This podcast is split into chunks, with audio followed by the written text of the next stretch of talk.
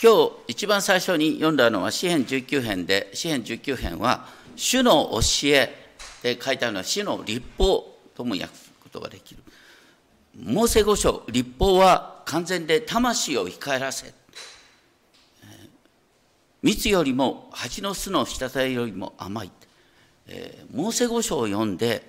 蜂蜜のように甘いって感じられるか、これなかなか難しいところですね。でも、実は、モーセ五章の確信っていうのは、本当に蜂蜜のように甘い部分があるんです。イエス様はマタイの福音書で5つのメッセージを語ったことが記録されています。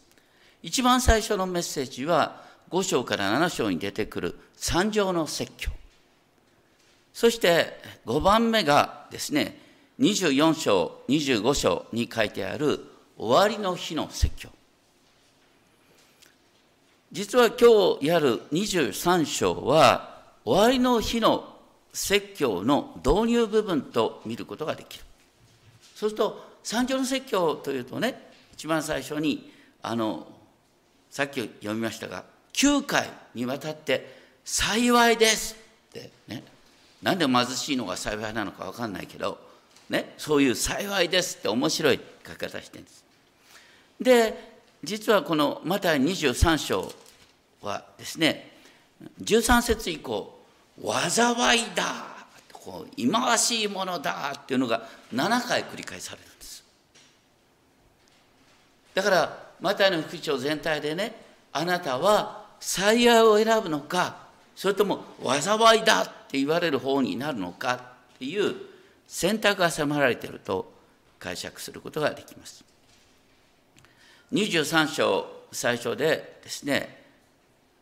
イエス様はこれ十字架にかけられるですね2日前か3日前の話なんですよね。だからすごくある意味で喧嘩を売るような話し方をする。立法学者はパリサイ人たちに関しての非難だったけどそれは群衆が聞こえるように話した。でもまず最初に言ってるのは立法学者やパリサイ人はモーセの座についている。だから彼の言うことは行いなさい。行いは真似てはいけないけれどもあのしばしば誤解する人がいるんだけどパリサイ人語ってることは間違ってなかった基本はね聖書の解き明かしなんだからイエス様もねこうおっしゃった私が立法や預言者を廃棄するために来たと思ってはならない。廃棄するためではなく、成就するために来たんです。立法の言葉は廃れないんだよっておっしゃった。しかも、パウロが自分の歩みについて振り返った時、こう言った。私は立法についてはパリサイ人であった。立法による義については非難されるところがないものであった。自分のパリサイ人としての歩みを誇っているんです。でもイエス様はここで問題にしてるのは、ね、いわゆる偽善となっているパリサイ人の生き方があるんだということを言った。それは何かというと、彼らはモーセの座についてはっきりと上から目線でこうしなさい、ああしなさいって言うんだけど、またそれを細かく現実の生活に適用するようにしていろいろと言うんだけど、それはまるで重くて追い切れない荷物をたまに人々の肩に乗せるようなもんだ。でもそれを動かすのに自分は指一本貸そうともしない。それに対してイエス様はどうだったかっていうとね、まさにあの人々の苦しい生活のレベルに降りていかれた。イエス様はガリラヤ全域を巡って街道で教え、ね民の中のあらゆる病、あらゆる災い煩いを癒されたと言っている。しかも、イエス様の癒しの技についてですね、マタイの福音書8章17節ではこういう書き方をしている。彼は私たちの煩いを担い、私たちの病を負った。まあ例えがいいか悪いか知らないけどねあのアンパンマンの話があるわねアンパンマンっていうのは人を癒すために自分の身を削るわけでしょイエス様の癒しの御業っていうのはまさに自分の身を削る癒しだったっていうことを言ってるしかも多くの人々はねクリスチャンになってより人々から尊敬される人になりたいっていう思いを心の底で持っている。それはいいことなんですけれどもでもイエス様の生涯についてですねイザヤ53章3節4節はこう言っている。彼は蔑まれ人々からの受け物にされ悲しみの人で病を知っていた。人が顔を背けるほど蔑まれ私たちも彼を尊ばなかった。予言されたイエス様の姿は軽蔑されている人の仲間となる歩みだったっていうことなんです。それに対して当時の立法学者パリサイ人たちの行いは何かというと彼らがする行いはすべて人から見られるため。人から見られるための行いで特に描かれているのは聖子を入れる小箱を大きくしたり衣の房を長くしたりするとこ。うなんか聖子を入れる小箱ってなんだよ。だけどこれはね実はあの頭にねつけるですね小さな箱があったの。ねあの4箇所の聖書の言葉を書く。出エジプトだとか新明記から取っていくんだけど多くの人がねあの知ってるのはあの新明記6章4節。聞きなさいイスラエル。主は私たちの神。主は唯一である。心を尽くし力を尽くし精神を尽くし力を尽くしてあなたの神を愛しなさい、ね、あの御言葉の直後に直後にねこういうふうに書いてあるんですよね。あのこれを印として自分の手に結びつき気象として額の上に置きなさい。印として手に結びつけ気象として額に置きなさい。これを文字通り、ね、この言葉が4箇所出てくるんですよね。だからその4箇所の御言葉を取ってで額に小箱を作っておき、ね、そしてあの腕にですねそういうのを置き。それからもう一つですね衣の房っていうのは何かというと、えー、当時祈りの装束だった。祈りの装束でですね特に房って青い紐がついてんだよね。あのこう長血を患った女の人がそのこうイエス様の衣の房に触ったってあるね。その衣の房ですけれどもそれは、ね、主のすべての命令を猛攻して自分の心と体を誘惑から守るためのシンボルだった。これらあの具体的にこうしなさいって書いてあるのはどういうことかっていうと実はですね信仰継承のためなんだ。子供たちとの対話。これは何のためですか？って言ったらそれに対してこれはこういうためですっていつも言えるっていうね。で信仰継承のためだったんだけどそれをねなんか格好つけてねもう本当に、えー、この私は御言葉の通り生きてますみたいな格好をつける。それを箱を大きくしたりですね房を長くしたりなんかする経験さをアピールする。イエス様の時代の、ね、ユダヤ人たちはローマ帝国の支配下にあってそしてローマ帝国の文化に反抗しながら生きていた。だから、人々の前で私たちはもう立法に従って歩んでますっていうのが、ね、少なくともユダヤ人たちにはとってもアピールできたんです。まあ、最近のアメリカ変わってきてるかもしれませんけど今からね、えー、30年前40年前のアメリカっていうのはどっちかというと敬虔なクリスチャンイコール良い市民っていうイメージがありましたでもそれってね危ないところがあってねあの要するに人々からみんなよ基本的にいい人に見られたいんですよ。いい人に見られたいっていうことがですね教会に行く動機になったりですねあの そういうふうになるっていうのはちょっとおかしいかなと思うんです。イエス様は三条の説教の9番目で「あなた方は幸いです」って言って何と言ったかっていうとイエス様のために人々から罵られて迫害されてありもしないことで悪を浴びせられる時幸いだって言ったのね。信仰のゆえにバカにされると幸いだってイエスもおっしゃった。しかもイエス様は何とおっしゃったかというとね人々は私をベルゼブルと呼んでる。悪霊の親玉って呼ばれている。だから皆さんは、ね、私の弟子として生きる者は人からバカにされて当たり前だとおっしゃった。だから私たちは本当にですねその知らないうちにね人からよく見られようなんて思っちゃねそれは大間違い。イエス様自体がベルゼベルって言われたぐらいなんだからバカにされるぐらいでちょうどいいと。いうことをイエス様はまずおっしゃってるってことですね。で一方ね立法学者パリサイ人たちはやっぱり良き市民であるっていう模範を示すことを一生懸命やってて、ね、宴会に行くと神竿街道ではね定石を好む。広場で挨拶されること人々から先生と呼ばれることが好きだ。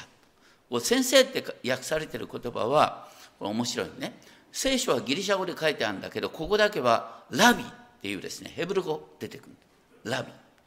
ラビっていうのは何かというと当時のね尊敬すべきですねあの先生を呼ぶ時にラビって言ったんですよ。だからこれはラビって訳した方がいいな。あのまあ大体日本語の先生なんて軽いよね。誰でも先生なんですぐ、ね。まあ、とにかくあの えっと、僕がいた、ね、あの昔いたドイツの、ね、福音自由教会の流れっていうのは基本的に国教会から出てきました。ね、国のですね政治制度と結びついた教会制度ってなった。その教会制度に反抗して出てきたのが自由教会。だから自由教会においてはですねあのこの御言葉に従ってですね牧師を先生と呼ばない。牧師を兄弟と呼ぶ、ね、しかもねあの牧師と呼ばずに説教者と呼ぶそういうふうにして、ね、私たちは同じ兄弟姉妹なんだよっていうことをですねアピールしてたのが福音自由の流れだったんですね。一方あなた方は地上で誰かを自分の父と呼んではいけません。いや家族のお父さん父と呼ばなきゃなって呼ぶんだって思ったこれはねどういうことかっていうとあの例えばエリシャがですねエリアが天に昇る時に「我が父我が父」って叫んだんです。だから尊敬する人を父と呼ぶっていうのがあった、ね、エリシャがまた天にあの召され息息引き取る時にですね 当時のイスラエルの王が「我が父」ってエリシャを呼んだっていう話があります。ですから父と呼ばれてはいけないっていうのは人から本当にね霊的父親であるかのように見られるということを注意しなさいとさらにまた死と呼ばれてはいけませんと。こう死っていうのはなかなか変な役だごめんなさいね役だなっていうのもなんだけどなかなか訳しにくいね。あの客中を見るとあるいは案内者って訳される、ね、英語の訳ではインストラクターリーダーマスターティーチャーね英語の訳に全部違うっていう不思議な言葉ですね。あの案内者っていうんでですね僕思うのはあのみんなが知っている有名な案内者ってアドルフ・ヒットラーっていうのがいたね。彼はあの人々に私をデア・フューラーと呼べって。デア・フューラーっていうのは何かっていうと案内者なんですよ。彼は明らかに滅亡に向かっての案内者だったよね。多くの人は現代のねどっかの大統領さんをねその滅亡に向かってのではヒューラー導き手というふうに見てるかもしれませんが。でここでね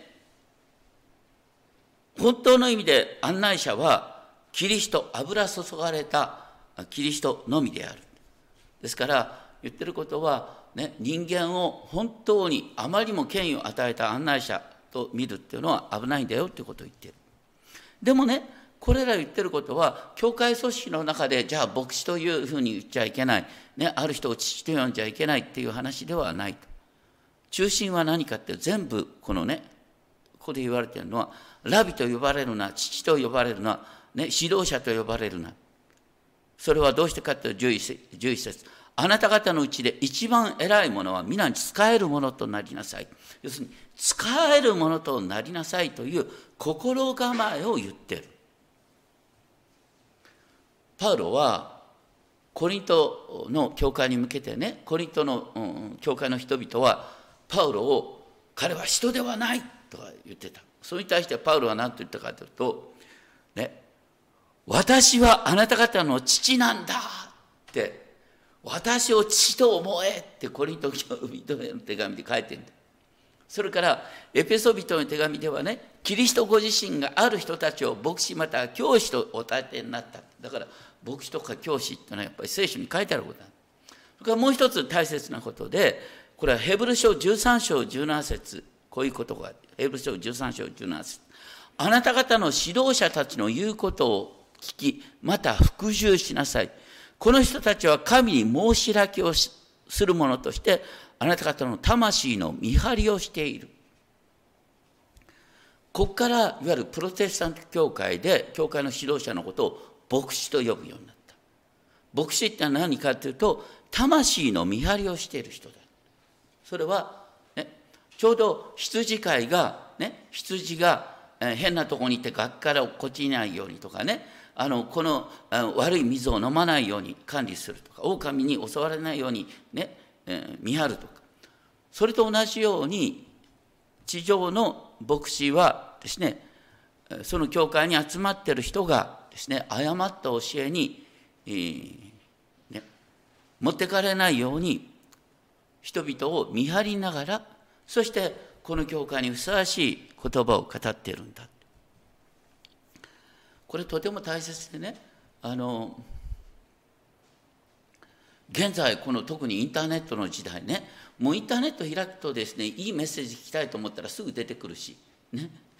いい御言葉の解き明かしだとか出てくるんだ。だけどねこう言っちゃなんだけど一番多く出てくるのは大抵危ない教えなんです。大抵危ない教えです。でその時に気をつけてほしいのは、ね、こう聖書に書いてあるようにあなた方の指導者たちの言うことをよく聞きあなた方の教会の牧師の話をよく聞きなさいそれはどうしてかっていうとそのメッセージとかねその御言葉の解き明かしっていうのはその現実の中でこの教会の現実の中でなされること。いい話だったらいくらでもあるんです。でもこの群れを守るっていうことを考えながら解き明かされるメッセージは本当に大切にしなきゃいけないっていうことです。でもねプロテスタント教会の牧師はねここにイエス様がおっしゃった通り兄弟なんです。皆と一緒なんです、まあ、はっきり言うとねあの進学を学んだ結果としてですね生意気になったりですね生き方がちょっと歪んでくる場合もあるんです。大抵ねどっちかというと本当に信頼できる信徒の方っていうのはねやっぱり進学学んでない人 の方がね信頼できる場合がある結構。ね。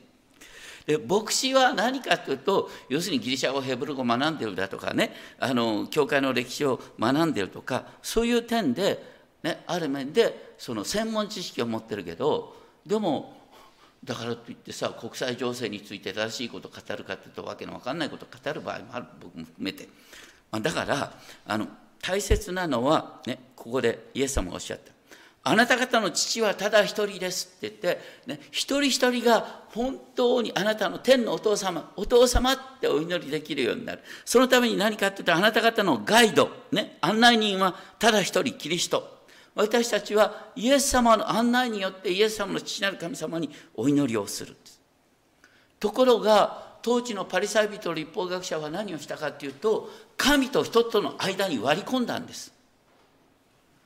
これは現代でも誤った教会で起こることですよ。聖書そのまま読んだって分かんないから私の解釈をそのまま聞けばいいんだなんてそういう教会ではいかない方がいい。本当にねきちんとした牧師っていうのはあなたが直接に祈ることができるんだあなたが直接に聖書から学ぶことができるんだっていうことを指導するのが牧師のあるべき姿だってことですね。でその上で12節誰でも自分を高くする者は低くされ自分を低くする者は高くされる。あの大抵ですね流行ってる宗教団体に行くとですねあのそれに共通したことがあるんですね。信徒にランク付けがあるんです。信徒のランク付けがあるとねみんな偉い一生懸命になるんだよ。ね、もうより高いランクになりたいと思って一生懸命奉仕し一生懸命学ぶんですよ。そうすると大抵団体は成長するんだよ。でも私たちの教会では絶対そんなことしない。ね。それよりもとにかく大切なのはね私はこの中でこういうレベルに達してるっていうんじゃなくて、ね、互いに使い合うっていうことなんだよっていうこと。で、その上で13節から、ね、7回にわたって、災いだ。また元の訳では、忌まわしいものだと繰り返される。偽善の立法学者パリサイ人。また、災いだ。目の見えない案内人たち。ってこと。何が問題かっていうと、ね、イエス様の教え、特に三条の説教、例えば心の貧しい者は幸いです。悲しい者は幸いです。だけど悲しいものっていうのは不幸だから悲しんでんだよ。不幸を味わってる人にあなたは幸いですなんてそんなひどい言い方どこにあるんだどういうことかっていうと、ね、自分が本当に大変だな自分が悲しいなと思ってイエス様にすがりつくイエス様にすがりつくことにおいて悲しいものが幸いに転じるんであって要するにイエス様がそれ全ているからねあの悲しいものが幸いになるんであって大切なのは一人一人がイエス様とつながるってことなんです。ところが当時のパリサイ人立法学者はイエス様をね偽預言者と言ってイエス様につながることを妨害したんです。だからイエス様おっしゃった。お前たちは人々の前で天の御国を閉ざしている。お前たちも入らずに入ろうとしている人々を入らせない。教えが間違ってたっていうよりは教えの適用の仕方が間違ってるんです。例えば22章の、ね、37節のあたりがありましたけども、ね、聖書の教えの核心は何ですかって言った時にイエス様とパリサイ人は完全に一致してたんです。ね、聖書の教えの核心は何ですかって言ったら、ね、新明記の6章4節5節、ね、心を尽くし命を尽くし知性を尽くしてあなたの神主を愛しなさい。普通だったら私たちの感覚から言ったら、いや、私は心を尽くしてないなっていう謙遜になるんだけど、当時の、ね、立法学者パリサイ人はそれをね、全部ハウトゥーに置き換えていったんです。だから、心を尽くし、ね、精神を尽くしってことは、例えば、一日に3回、この言葉を唱えることだ。何でもかんでもハウトゥーにしていくと、要するに、達成感を味わえるんだ。私はここまでやってる。でもあの人はやってない。たまにあんだよね。もうね御言葉を読んで本当にこの話をねうちの夫に聞かせてやりたい。妻に聞かせてやりたいとか言って これ大抵ですね学び方が間違っている。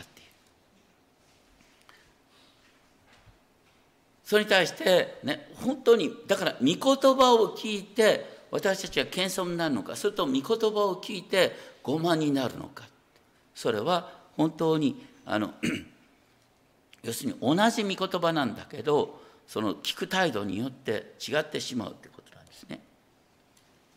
で15節になってですねさらに「えー、災いだ。偽善の立法学者パリサイ人。お前たちは一人の回収者を得るのに海と陸を巡り歩く。そして回収者ができるとその人を自分よ自分より倍も悪いゲーナの子にする。これはとても面白い。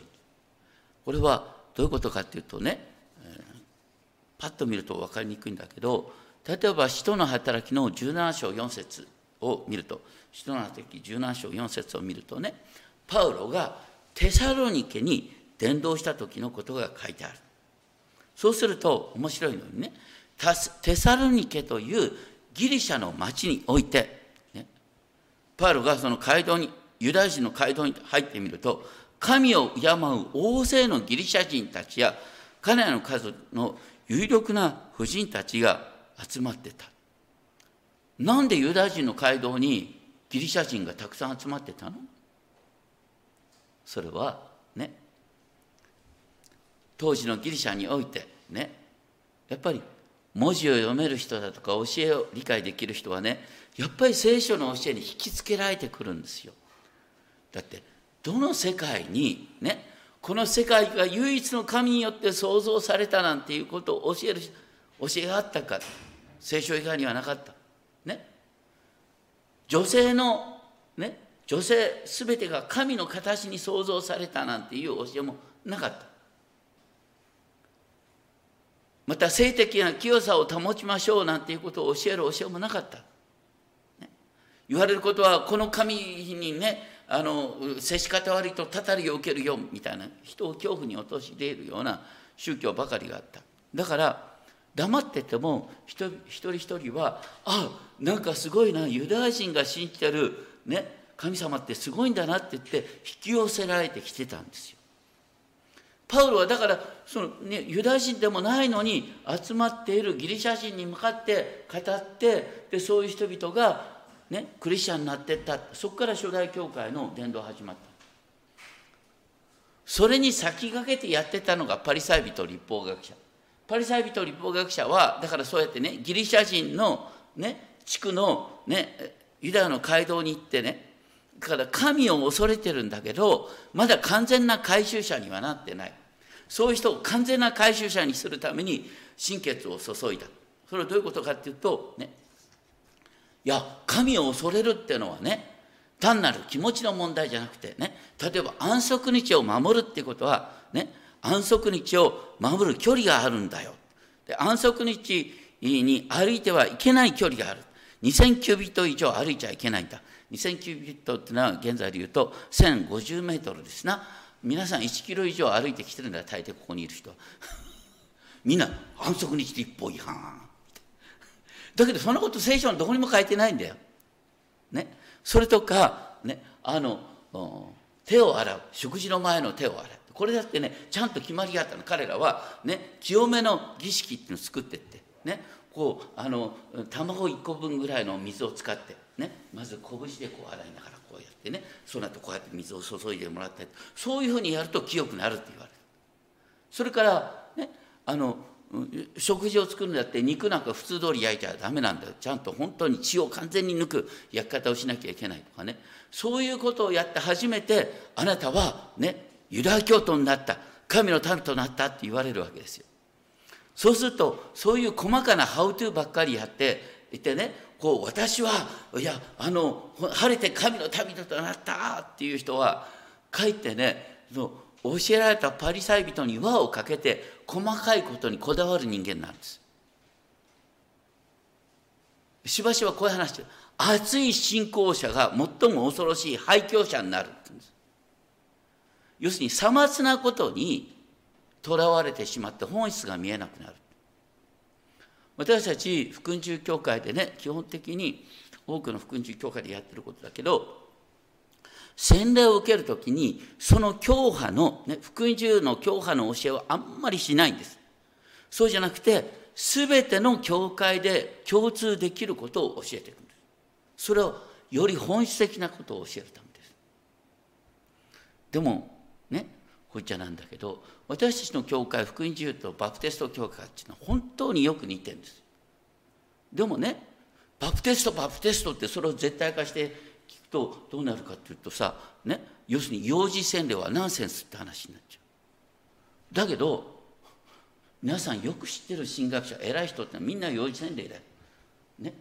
ルターもカルバンもジョン・ウェスレーもみんな幼児洗礼幼児洗礼みんなナンセンスって言ったらそれら、ね、教会の指導者みんなナンセンスになっちゃうんですだから本当にね最初からさまつなことをやるごめんなさい。洗脳の仕方さますってのもなんだけどそのねなんかそういうことをやると細かなことに熱くなってこれダメあれダメこれダメあれダメっていうクリスチャンほど危ないものはない。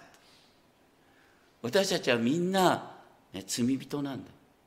で聖書の中に出てくる一番立派な伝道者って誰かって思うと僕はダビデだと思うんだよ。誰の目から見たらもうね。ダビデは立派な人間と思えない。だってさケラーの奥さんを奪ってね。で騙し討ちにしてね。でそれから家庭の問題始まった時に本当にダメ親父の典型だよ。まことにまともに息子と向き合うことができないから息子が殺し合うことになっちゃうんだよ。だけどダビデの凄さは何かっていうとそういう自分の恥を晒しながらよ。でそれを自分の詩篇の祈りとして書きながらみんなが神に立ち返ることができる。ダビデの話聞いたらあ私だって私はあのダビデほど悪いことやってないよなと思いながらこんな私の罪だって許されるかなっていう気持ちになるわけでしょ。それと本当にダビデの心って本当は浮き沈みがとても激しいんだよ。ね、でととても傷つきやすい人です。そのダビデが本当に心からですね私は大丈夫でしょうか？神様許してくださいって言ってそれが模範的な祈りとなってるって感じる時にダビデの祈りを通して私は神様に祈ることができるようになるってことです。ところが当時のパリサイ人ってのは格好ばかりつけて「いやああの人は素晴らしい人ですね」とか悪くったらことはないね。やっぱり私たちは本当に賭けだらけの人間なんです。賭けだらけの人間でありながらこの私が神のことをされた。そしてこんな私を神様は愛してくださってるんだ。だからあなたも大丈夫なんだよっていうのが私がやるべき伝道でしょ。ところがパリサイ人のもとで訓練を受けた人はやたら人の細かいことをね厳しく言ってあなたはもっともっともっともっとって形で人を自己嫌悪に陥らせていく。そういうのが、ね、イエス様がおっしゃっている偽善者パリサイ人だったっていうこと。を本当に私たち知らないうちにね現代の教会でも同じことが起こりうるんだよということを覚えたいと思います。お祈りをしましょう。天皇お父様あなたは私たちが本当にあなたの前にへり下り自分の愚かさ罪を認めひたすらすがる時に私たち一人一人に対して私の愛する子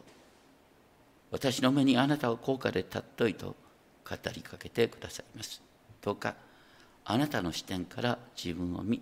また互いを見ることができるよう導いてください。パリサイ人立法学者高い基準を設けながらまたさまつなことに目をとらわれながら本質を見失っていました。教えが間違っているのではない。教えの適用の仕方が間違っていた。どうかその点においては私たちも間違いを犯すことがないようにお守りください。それぞれが本当に神様あなたにすがりキリストの皆によってあなたに祈りあなたの導きの中を生きることができるようお守りください。尊き主イエス・キリストの皆によってお願いします。アメン